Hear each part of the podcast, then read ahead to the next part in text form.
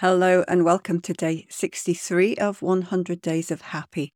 And it's Thanksgiving in the US today. So it's a great day to spend some time appreciating what you have and being grateful for the family and friends you have. Sometimes we have separation, we have disagreements, we count ourselves as outcasts. But in these troubling times, it's a perfect opportunity to come together, to forgive and forget, to have compassion for even just a short time, and to be grateful for the family we have, the food we have, the gifts we have in our life. Have an amazing Thanksgiving. God bless, and I'll see you again tomorrow.